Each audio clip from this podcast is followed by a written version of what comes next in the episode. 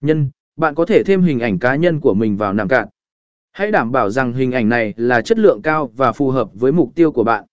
Nói chung, hình ảnh nên làm cho nảm cạt trở nên cá nhân hơn mà không làm mất đi tính chuyên nghiệp.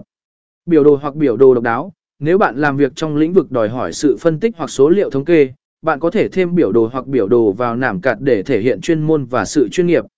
Tuy nhiên, hãy đảm bảo rằng biểu đồ này được hiển thị một cách rõ ràng và dễ đọc.